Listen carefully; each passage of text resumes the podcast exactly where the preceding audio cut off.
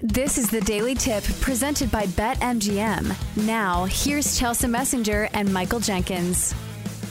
Let's get into some of these games. Let's start with the first one. We've got the Sixers and the Nets. Philly laying four and a half on the road here. Total 209 and a half. Philadelphia leads the series easily by a two game margin. 2 0 series lead. So, Jenks, do you think it's more of the same tonight?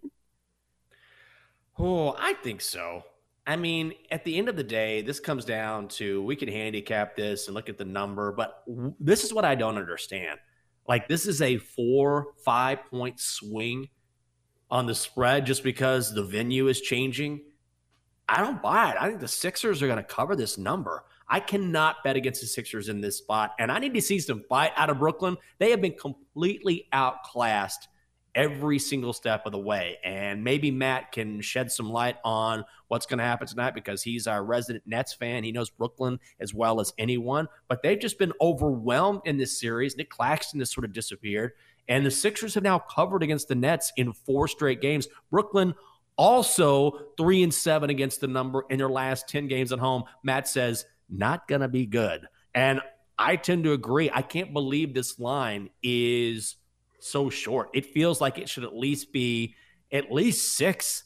Sixers minus four and a half just because of the change in venue. I don't get it. It's way too short.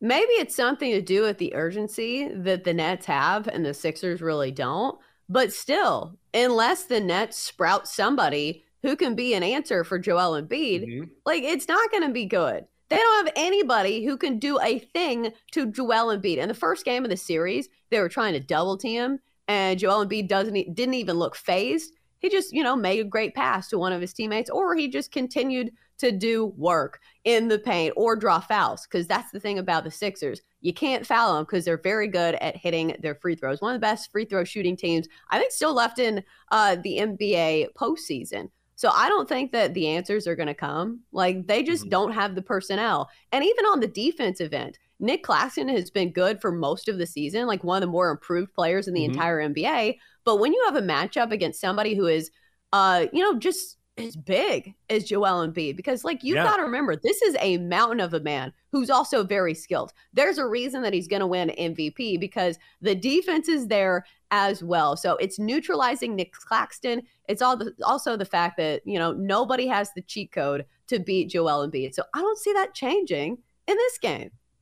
No, I don't either. And and sometimes, you know, the at least from the eye test, this is may, maybe an eye test game for me. And if I'm going to bet a game tonight, this would be the one that I would bet because just the eye test tells you the 76ers are just in a different level or on a different level. They're in a different plane right now. And the Nets look like a much lower seed. They're just not able to compete with Philly. We haven't seen it thus far. So I'm going to lay, I might put a sprinkle, not going to do it on this show, but personally, I'm going to put a little sprinkle on the Sixers tonight. And the fact that Matt is not excited about it makes me more confident because he really follows the Nets. Also, we have seen this trend throughout the NBA playoffs where the spread does not matter. Winning teams are 16 and 0 against the spread. So if you're just picking the winner, the points have not mattered, even though the short uh, the spread is pretty short. But still, if you're thinking, well, maybe they can make a close game, well, the stats are saying that it doesn't matter. Either mm-hmm. they're going to win outright or they're going to get clubs because we've seen that uh, in some of these series, especially when it's been a big mismatch. So let's go on to the next game on the slate tonight in the NBA playoffs. And we've got uh, Sacramento Golden State probably one of the better series you'd think on paper, but it's actually the Kings that lead the series two games to nothing. But this one is back in Golden State, where we know the Warriors have been much better this season. So it's the Warriors laying five and a half points, total of 239 and a half, which is, yes, very high. Uh, but the big story Draymond Green of the Golden State Warriors suspended for game three after that incident, in which he stomped on Domantas Sabonis. So, Jenks, do you think Golden State gets right? When they're back in the Bay? No, I don't. I do not. And, you know, one of my favorite shows, one of the best broadcasting shows for my money on TV is Inside the NBA on TNT. Like they do an incredible job. And whenever I watch broadcasting. Like I look for great broadcasting. There's a ton of great broadcasters. There's a ton of very good shows out there, but some shows are special. And inside the NBA is so special because of the chemistry, because of the information. And Charles Barkley, who of course is great on that show, along with Ernie and Chuck or Ernie and Shaq and Kenny, he made a very good point. And and Charles can be kind of all over the place, but he said, and people were retweeting this on Twitter. He said, "We're focusing so much on the Draymond suspension." that we're forgetting that the Kings are just kicking their ass right now. And we're not giving Sacramento enough credit. I'm not saying these have been blowouts, but the Kings have done a better Mike Brown has done a very good job of sort of out coaching Steve Kerr in the first couple games of the series. Remember, Mike Brown used to be an assistant for Steve Kerr. And what they've done is the Kings don't normally hit the boards. What they do is they shoot and they get back on defense. Well, they have decided that Kevon Looney on the inside is a real liability. He's really slow. So for the first couple games, they went against the script and they started attacking the glass because they're quicker and it's been working. So in every aspect, Sacramento has had the advantage here. And I know the Warriors were great at home this season 27, 13, and 1. However, the Kings were the best team against the spread on the road this season, going 27 and 14. Obviously, Draymond is out. I think this line is too big. I'm going to go with Sacramento. That's how I feel. At some point, we've got to start giving the flowers to the Sacramento Kings. At some point, we got to say, okay, maybe the Kings are just a good team instead mm-hmm. of, well, the Warriors are terrible on the road. Well, the Warriors have Draymond Green suspended. It does not matter because look at that first game. It's not that Golden State played poorly. It was a very back and forth game. It's just the Kings that, you know, had the final laugh in that game and ended with the W.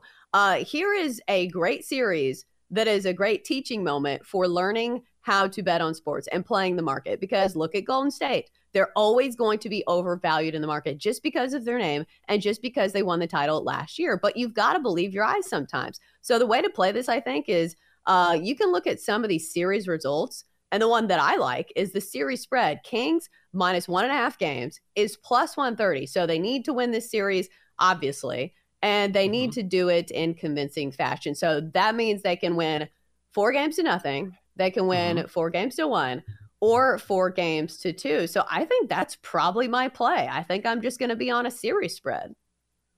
I think that's a great way to play it. And I also think that here there's just a little, there's a bit of a built in idea that the Warriors are still the Warriors. Like it's hard to, I'm not saying the Warriors are dead in the water just yet because certainly they have the talent to make a run in the series, but the Warriors have been so good for so long and we're accustomed to them dominating and winning titles. They are the defending champs it's hard sometimes to accept the passing of the torch or the passing of the baton. And I think that may be what we're seeing here. And people aren't buying into the Kings just yet. I think there's value in Sacramento.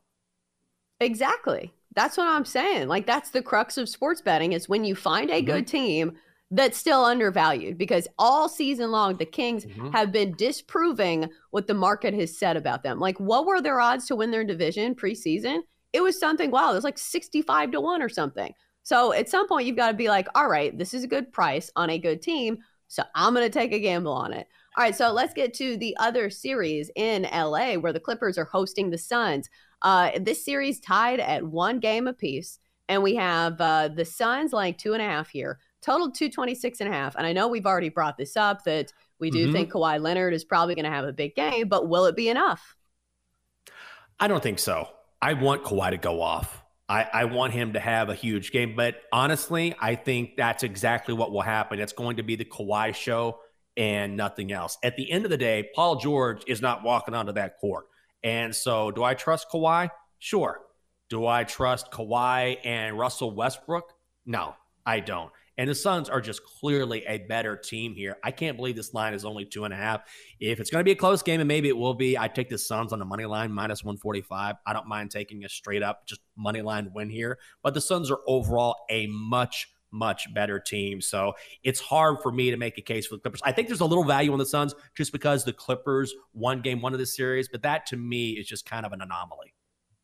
Right. Uh, the spread just moved to three and a half, is what I'm there seeing over at BetMGM Tennessee. So we are seeing some money come in on the Suns despite playing on the road here. Uh, so let's look at the player prop for Kawhi Leonard. Uh, it's 29 and a half, minus 105. Jenks, do you think this is worth a play? Yeah, I do. I do. I absolutely yeah. do. And I'm going to be on it tonight. And I think, you know, I was going to say that my favorite play is the Sixers. No, I'm still sticking with the Sixers because at least the Clippers have shown they can compete. But yeah, I'd be with y'all now. Thanks. You can play both, brother. You can play them what? both. You no can play way. them all. For more, listen to the Daily Tip presented by BetMGM. Weekday mornings from 6 to 9 Eastern on the BetQL network, the Audacy app, or wherever you get your podcasts.